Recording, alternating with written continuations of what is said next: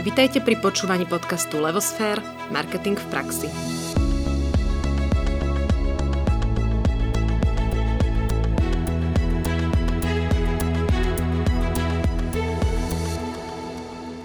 Dobrý deň, moje meno je Naďa Kacera a aj dnes sme tu spolu s Ankou Sabolovou. Práve počúvate siedmu epizódu zo série podcastov s názvom Kotler v praxi, ktorých cieľom je prerozprávať kultovú knihu svetoznámeho marketéra, hovorí sa aj otca marketingu Filipa Kotlera. Táto séria vychádza každý druhý štvrtok v mesiaci a ak nás začnete odoberať vo svojej obľúbenej podcastovej aplikácii, neújde vám žiadny diel z tejto série, ale ani žiadny z našich rozhovorov, ktoré vychádzajú zvyšné štvrtky v mesiaci. Rozprávame sa v nich s hostiami na rôzne marketingové témy z celého marketingového spektra. Ak by ste sa chceli o nás dozvedieť viac, pozrite si našu stránku w w w bodka levosfér bodka es ka, kde sa dozviete aj o našej hlavnej činnosti, o tvorbe biznis marketingovej stratégie. No a keď už budete na stránke, kliknite si aj na odber Levosfér newslettera, v ňom pravidelne nájdete rôzne informácie a novinky, ktorých cieľom je zvyšovať povedomie a znalosť marketingu v praxi na Slovensku. V minulej epizóde Kotler v praxi sme sa rozprávali o spotrebiteľovi a jeho nákupnom správaní, ktoré Filip Kotler nazval aj ako čierna skrinka. Dnes sa budeme venovať tomu, čo ovplyvňuje reakciu spotrebiteľa na naše marketingové aktivity. Čiže ako porozumieť nákupnému správaniu spotrebiteľa a čo ovplyvňuje túto tzv. Čiernu skrinku. Čiže to, ako spotrebiteľ zareaguje na naše marketingové aktivity, či ich príjme, alebo nepríjme, či ho ovplyvňa alebo neovplyvňa, Kotler vo svojej učebnici definoval piatimi faktormi. Faktory kultúrne, spoločenské, osobné, psychologické a potom jeden faktor, ktorý sa volá kupujúci. Marketéri musia tieto faktory poznať. Nevedia ich ovplyvniť. To je veľmi dôležitý moment. Tieto faktory sa ovplyvniť nedajú, ale keď marketér o nich vie, dostatočne ich pozná a vie, ako v rámci nich jeho cieľová skupina reaguje, vie predikovať niektoré reakcie a tým pádom berie tieto faktory do úvahy, keď plánuje svoje aktivity. Poďme si teraz tie jednotlivé faktory rozobrať. Prvým faktorom je kultúrny. No a dajme si na úvod taký citát a poučku od Filipa Kotlera, ktorý hovorí, že kultúra je najzákladnejšou príčinou osobných túžob a správania. Správanie ľudí je prevažne naučené. Ako deti vyrastajú v spoločnosti, učia sa základným hodnotám, vnímaniu, želaniam a správaniu v rodine i v ďalších základných inštitúciách. Už od detstva sú nám štepované od rodičov cez výchovu nejaké vzorce, nejaké štandardy, spôsoby správania, nejaké hodnoty. Hej, môže to byť výkon a úspech, individualizmus, sloboda, pohodlie, bezpečnosť a rôzne ďalšie. Všetky tieto vzorce, vštepené hodnoty sú dôležité, alebo teda absolútne ovplyvňujú naše rozhodovanie pri, pri nákupnom správaní. Samozrejme, že sa môžu čiastočne meniť podľa toho, aký život žijeme alebo v akej sme práve životnej situácii. Ale mnohokrát to, čo je nám vštepované práve v období detstva až do spievania, veľmi výrazne ovplyvňuje to, aký sme a ako sa rozhodujeme aj v dospelosti. A v podstate toto, čo nám je vštepované, určité hodnoty, sa v priebehu dejín menilo. Napríklad aktuálne je veľmi dôležitá hodnota zdravie a zdravý životný štýl, udržiavanie si dobrej kondície. V podstate už teraz rodičia svoje deti vedú k zdravému životnému štýlu, čo pred päťdesiatimi rokmi nikto neriešil. A toto uvedomenie si pomáha podnikateľom a marketérom prísť na trh s produktami, ktoré reflektujú tento záujem spotrebiteľov. No, môžeme si predstaviť napríklad pod tým rôzne produkty, ako sú funkč- funkčné potraviny, napríklad od Powerlogy, alebo slovenské legíny Lelosi, lebo ľudia viac a viac športujú a viac a viac vyhľadávajú športové oblečenie. Takisto aj športovú výživu, napríklad od Gym Beanu, a takisto aj množstvo produktov športového náradia alebo rôzne slu- služby v oblasti športovania, pestovania si dobrej kondície. A keď sa to tak zoberieme, keď som povedala, že pred päťdesiatimi rokmi hodnota zdravie, zdravý životný štýl nebola vštepovaná, deťom Ne, nežili ňou ani dospelí, tak treba takéto produkty, ako som spomenula, že športová výživa od Gym Beanu by pred päťdesiatimi rokmi asi sotva bola na našom trhu úspešná, pretože nebola tá potreba, nebola tá hodnota, nikto by si ich nekupoval. Pod kultúrou alebo kultúrnymi faktormi, ktoré nás ovplyvňujú pri našom nákupnom rozhodovaní, Pod ne spadá aj tzv. Sociálna vrstva, z ktorej spotrebiteľ pochádza. Sociálna vrstva hovorí o tom, že v rámci obyvateľov danej krajiny patrím medzi vrstvu, ktorá má nejaké rovnaké hodnoty, záujmy a teda aj formu správania. A táto sociálna vrstva, teda to, k akej ja patrím, sa určuje podľa kombinácie e, faktov. A tie fakty, ktoré sa tam berú do úvahy, sú príjem, povolanie, vzdelanie, bohatstvo, ale samozrejme aj mnohé iné. Len tieto štyri sú také hodne určujúce pri tom, do akej sociálnej vrstvy sa nakoniec dostanem a kde spadám. Toto rozdelenie je veľmi dôležité pri definovaní cieľovej skupiny. A prečo? No, úplne z prozaických dôvodov. Absolútne to, do akej sociálnej vrstvy patrí moja cieľová skupina, ovplyvňuje to, aké mám špecifikácie vlastnosti produktu, ale najmä cenu produktu, ktorú si nastavím. Môžeme si to zobrať zase na príklade. Predstavme si automobilovú spoločnosť Škoda Auto, ktorá vyrába rôzne kategórie aut. No a prečo má rôzne kategórie s rôznymi vlastnosťami aj v rôznych cenových úrovniach?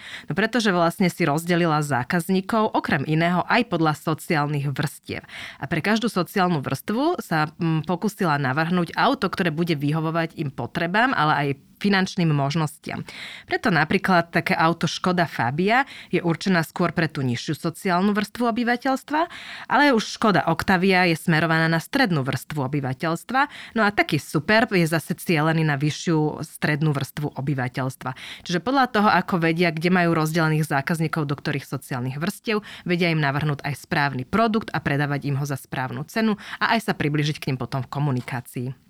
Len pre zaujímavosť, ak by ste chceli spoznať teda, akí sú Slováci, do akých vrstiev patria, aký majú životný štýl, tak naša spriateľená prieskumná agentúra Kantar robí taký prieskum, ktorý sa volá Lifestyle. A tam presne pomenúva a rozdeľuje obyvateľstvo Slovenska do skupín. Ho vlastne pomenúva jeho správanie, hodnoty, záujmy, problémy a slúži to všetko na to, aby marketéri, ale aj podnikatelia vedeli lepšie pochopiť svoju cieľovú skupinu.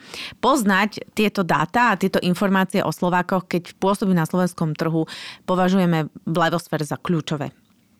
No a vráťme sa teraz k tým faktorom. Vlastne prvý faktor sme si povedali, že je kultúrny. To sú tie hodnoty a sociálna vrstva, z ktorej zákazník pochádza. A druhý faktor je spoločenský. Spoločenský faktor Filip Kotler pomenová nasledovne. Na správanie spotrebiteľov pôsobia aj spoločenské faktory, ako sú malé skupiny v spotrebiteľskom okolí, jeho rodina, spoločenská úloha a postavenie. Pretože tieto spoločenské faktory môžu výrazne ovplyvniť reakcie spotrebiteľov, firmy ich musia zohľadniť pri spracovávaní marketingovej stratégie. Toto je úplne ľahko vysvetliteľné, veď každý z nás žije v nejakej skupine, v nejakom prostredí sa pohybujeme, či už pracovne, alebo v rodine, alebo v rámci hobby. Každá táto skupina, v ktorej sme, vlastne tvorí to spoločenské prostredie a rozhoduje o tom, či sa pre niečo rozhodneme alebo nie. Pretože či chceme alebo nechceme, žijeme v spoločenstvách a tie nás ovplyvňujú, menia naše hodnoty alebo utužujú naše hodnoty, rozširujú nám obzory alebo práve naopak nám ich v nejakom momente môžu zužovať, ak sú to nejaké špecializované skupiny. Čiže prakticky chcem povedať to, že to, v ak- akej spoločnosti sme, v akých skupinách sa nachádzame, aké má tá skupina spoločnosť názory, nás ovplyvňuje a ovplyvňuje to aj naše nákupné správanie. Zase si zoberme nejaký príklad a pra, praďme sa do spoločenstva rodina, kde vlastne muž sa uh, rozhoduje kúpiť nový televízor a má vybrať tu nejakú značku, ktorú predostrie teda manželke. No ale manželka sa tento konkrétny televízor a daná značka nepáči, lebo sa jej zdá, že neviem, ťažko ovládateľná alebo dizajnovo jej nepasuje do obývačky. No a vlastne nastáva diskusia a jeden sa snaží ovplyvniť toho druhého. To, ako sa nakoniec rozhodnú, je teraz irelevantné, ale v podstate pre prebieha tam ten vplyv toho prostredia, v ktorom žijú. Ako druhý príklad si môžeme zobrať študentské prostredie, čo veľmi teraz od malých detí až po vysokoškolských študentov všetci riešia mobil. Aký mobil máš? Keď majú všetci spolužiaci iPhone a zrovna ten jeden chlapček alebo dievča iPhone nemá, je ako keby vystrčený von z toho kolektívu, bo je vnímaný akoby menej ceny a prirodzene sa doma dožaduje toho, že aj on chce mať iPhone, keď to majú všetci spolužiaci. Takisto aj oblečenie. Oblečenie, to, aké si vyberáme, alebo auto, na akom sa vozíme, nám hovorí o nejakom postavení a trebárs v tom spoločenstve práca, v ktorom máme určité pozície, tak si môžeme všimnúť, že napríklad na pozícii generálneho riaditeľa, tak generálny riaditeľ chodí oblečený v nejakom obleku, povedzme značky Hugo Boss, vozí sa na aute bé em vé, ale bežný úradník, nejaký jeho podriadený, príde v obyčajných nohaviciach v košeli, kde na prvú není vidno, aká je značka, a privezie sa napríklad na Toyote. Čiže hneď na pohľad vidno, že tak aha, ten v obleku na bé em vé bude asi nejaký vrcholový manažer a tento bežne oblečený na Toyote je asi bežný úradník. Čiže v tom pracovnom alebo akomkoľvek inom spoločenstve vlastne nás to spoločenstvo ovplyvňuje a podľa toho sa obliekame, vyberáme si produkty, nakupujeme, rozhodujeme sa. Tretím faktorom, ktorý vplýva na našu čiernu skrinku, keďže už sme sa naučili, že to takto voláme, je osobný faktor, alebo sú osobné faktory. A ako to definoval Kotler v svojej knihe, na nákupné rozhodnutie vplývajú aj osobné charakteristiky ako vek, štádium životného cyklu, povolanie, ekonomická situácia, životný štýl, osobnosť a sebavedomie kupujúceho. Ten vek a štádium životného cyklu v podstate znie aj tak logicky, že však samozrejme v každom veku máme iné potreby. A taký príklad je napríklad strava. Hej, v rannom veku ľudia jedia detskú stravu, počas dospievania majú nejakú pestrú stravu, počas študentského života možno prejdú na fast food, v období zrelosti majú stravu, ktorá je skôr zdravšia, no a povedzme v staršom veku možno dodržiavajú nejaké špeciálne diety. Úplne rovnako je to s oblečením, s nábytkom, s trávením voľného času, zo služby, v podstate so všetkým, že tie naše potreby a to naše rozhodovanie, čo si kúpime, sa s našim vekom a so životným štádiom, v ktorom žijeme, mení. Rovnaký vplyv na výber tovarov a služieb má naše povolanie, ekonomická situácia či životný štýl, v ktorej sa daný človek nachádza. Sú to všetky tieto osobné faktory. Je to veľmi podobné práve tej sociálnej vrstve, o ktorej sme sa rozprávali, do ktorej človek patrí, pretože iné potreby má robotník na stavbe, iné potreby úradník kancelárií, iné potreby športovec, vrcholový manažér, iné potreby uh, matka na materskej dovolenke a mohli by sme to takto menovať do nekonečna. No a nielen to, že aké má povolanie a aký životný štýl žije, ale aj vlastne aká je osobnosť a aké má nejaké uh, charakteristické uh, osobnostné črty, tak to hrá veľkú úlohu pri nákupnom rozhodovaní. A zoberme si taký príklad, že sú dvaja manažéri, môžu byť v kľude vrcholoví, v tej istej spoločnosti, majú rovnaký vek, majú rovnaký príjem, majú rovnakú pozíciu, ale jeden je uh, taký skromný introvert alebo nenáročný introvert a druhý je náročný extrovert. No a obidvaja zrovna v tom istom čase si chcú kúpiť nové auto a aj to spolu diskutujú a majú na to rôzny pohľad. Ten človek introvert inklinuje k výberu napríklad Škody Octavie, pretože pre ňoho auto je ako bežný prostriedok, ktorý ho má dopraviť z bodu A do bodu B a Škoda Octavia plne zodpovedá jeho potrebám a požiadavkám dopraviť sa z bodu A do bodu B. No ale ten človek, náročný extrovert, by sa nad Octaviou ani nezamýšľal a čuduje sa tomuto svojmu kolegovi, že prečo chce len Octaviu, pretože jeho výber je povedzme bé em vé iks päť, lebo on od auta neočakáva len, že ho dopraví z bodu A do bodu B, ale chce mať tam komfort, luxus a chce, aby auto o ňom hovorilo aj z pohľadu statusu, vníma to ako statusovú záležitosť. Čiže tí istí ľudia v tom istom životnom období, veku, povolanie, príjem, ale to vnútorné nastavenie, tá ich osobnosť uh, ich priviedla k tomu, že sa pri tom istom produkte rozhodnú úplne inak. No a to nám hovorí a plynule prechádzame aj ku psychologickým faktorom, uh, kedy nákupný výber ovplyvňujú podľa Kotlera štyri hlavné psychologické faktory. A to je motivácia, vnímanie, učenie sa, presvedčenie a postoje. Pri psychologickom faktore si rozoberieme bližšie motiváciu a skúsime si ju vysvetliť cez dve populárne teórie. Tá prvá teória je Freudova teória motivácie, kde vlastne Freud predpokladá, že ľudia si vlastne reálne neuvedomujú, aké psychologické sily na nich vplývajú a ktoré vlastne ovplyvňujú ich správanie. No a že človek vlastne potlača rôzne svoje pohnutky a nevie ich častokrát aj kontrolovať. No a v podstate ani niekedy nerozumie svojej motivácii urobiť určité veci. Napríklad, keď si chce niekto kúpiť drahý fotoaparát, tak môže on svoju motiváciu opísať, že túži robiť svoje hobby alebo túži zmeniť kariéru a preto si chce kúpiť ten drahý fotoaparát. No ale na takej hlbšej úrovni tá motivácia môže byť, že chce urobiť dojem na druhých. Alebo ešte hlbšie tá motivácia môže byť, že sa chce cítiť znova mladý, nezávislý. Ale vlastne to sú pohnutky, ktoré ho ovplyvňujú a on ich nevie pomenovať. On je tam len vlastne na povrchu, že chcem robiť hobby, ale vo vnútri má vlastne ten pocit mladosti, nezávislosti. Pre zaujímavosť na túto tému, teda motivácie, sa robili viaceré výskumy. Niektoré zistenia boli až úsmevné. Napríklad pri kúpe sušených sliviek si často spotrebitelia mysleli, že sú vráskavé a pripomínajú im starých a nemocných, takže ich nechceli kupovať. Alebo napríklad, že fajčer, keď fajčí cigaretu, tak to má ako náhradu za cmuľanie prsta. No napriek tomu týmto, napriek týmto zaujímavým záverom a zvláštnym je treba naozaj povedať, že hľadať motiváciu svojej cieľovej skupiny, svojho spotrebiteľa ku kúpe môjho produktu je asi najdôležitejšia činnosť, ktorú marketér robí, pretože to súvisí v komunikácii aj s tým, že hľadáme ako keby insight, teda tú motiváciu, pretože ak ju, ak ju objavíme a nájdeme tú správnu a potom ju použijeme teda v reklame a odkomunikujeme, potom urobíme dobrý job a takáto komunikácia je efektívna a sa aj podarí. Avšak je veľmi ťažké tú správnu motiváciu mojej celej skupiny definovať a nájsť ju. No pri tej motivácii zostaneme ešte s druhou teóriou. A tá sa volá Maslowová teória motivácie, alebo inak často nazývaná ako Maslowova pyramída potrieb. No a táto pyramída sa snaží vysvetliť, prečo sú v určitom čase pre ľudí naliehavé určité potreby. Prečo niekto venuje viacej času napríklad svojej bezpečnosti a niekto zase sa viacej zaoberá získaním úcty zo svojho okolia. No a Maslow objavil, že ľudské potreby sú vlastne usporiadané od spodu hore. Na spodku je pyramída najširšia, tam sú tie naliehavé potreby ako fyziologické, čiže hlad, smäd. Potom ide potreby bezpečnosti, ochrany, nejakej istoty.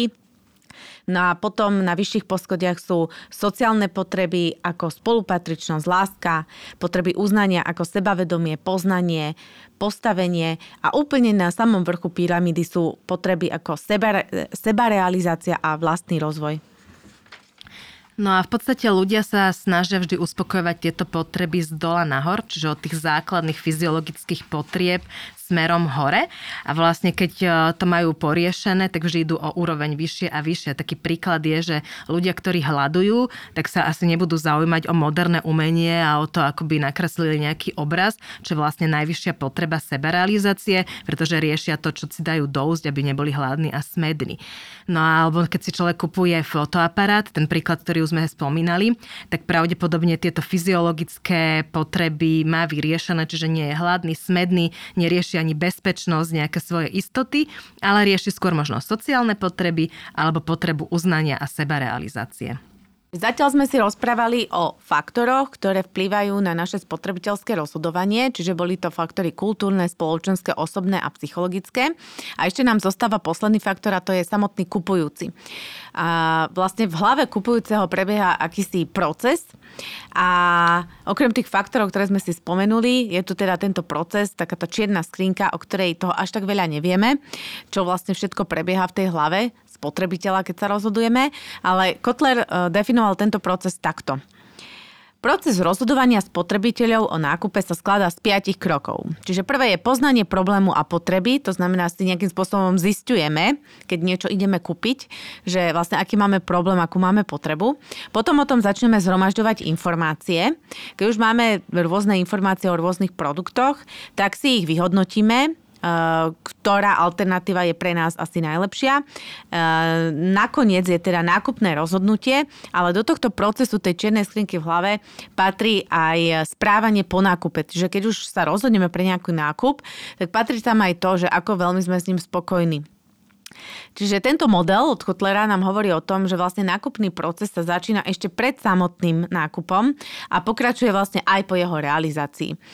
presne preto by mal inšpirovať marketerov, ale aj podnikateľov, aby sa nezaoberali iba tým samotným nákupným rozhodnutím, čiže to, že keď stojím pred produktom, či kúpim alebo nekúpim, ale aby začali to nákupné rozhodovanie ovplyvňovať už vo fáze, kedy vôbec len uh, definujem nejaký problém, nejakú potrebu, alebo zhromažďujem informácie, alebo hodnotím alternatívny uh, a až tak vlastne dojdem k nejakému nákupnému rozhodnutiu.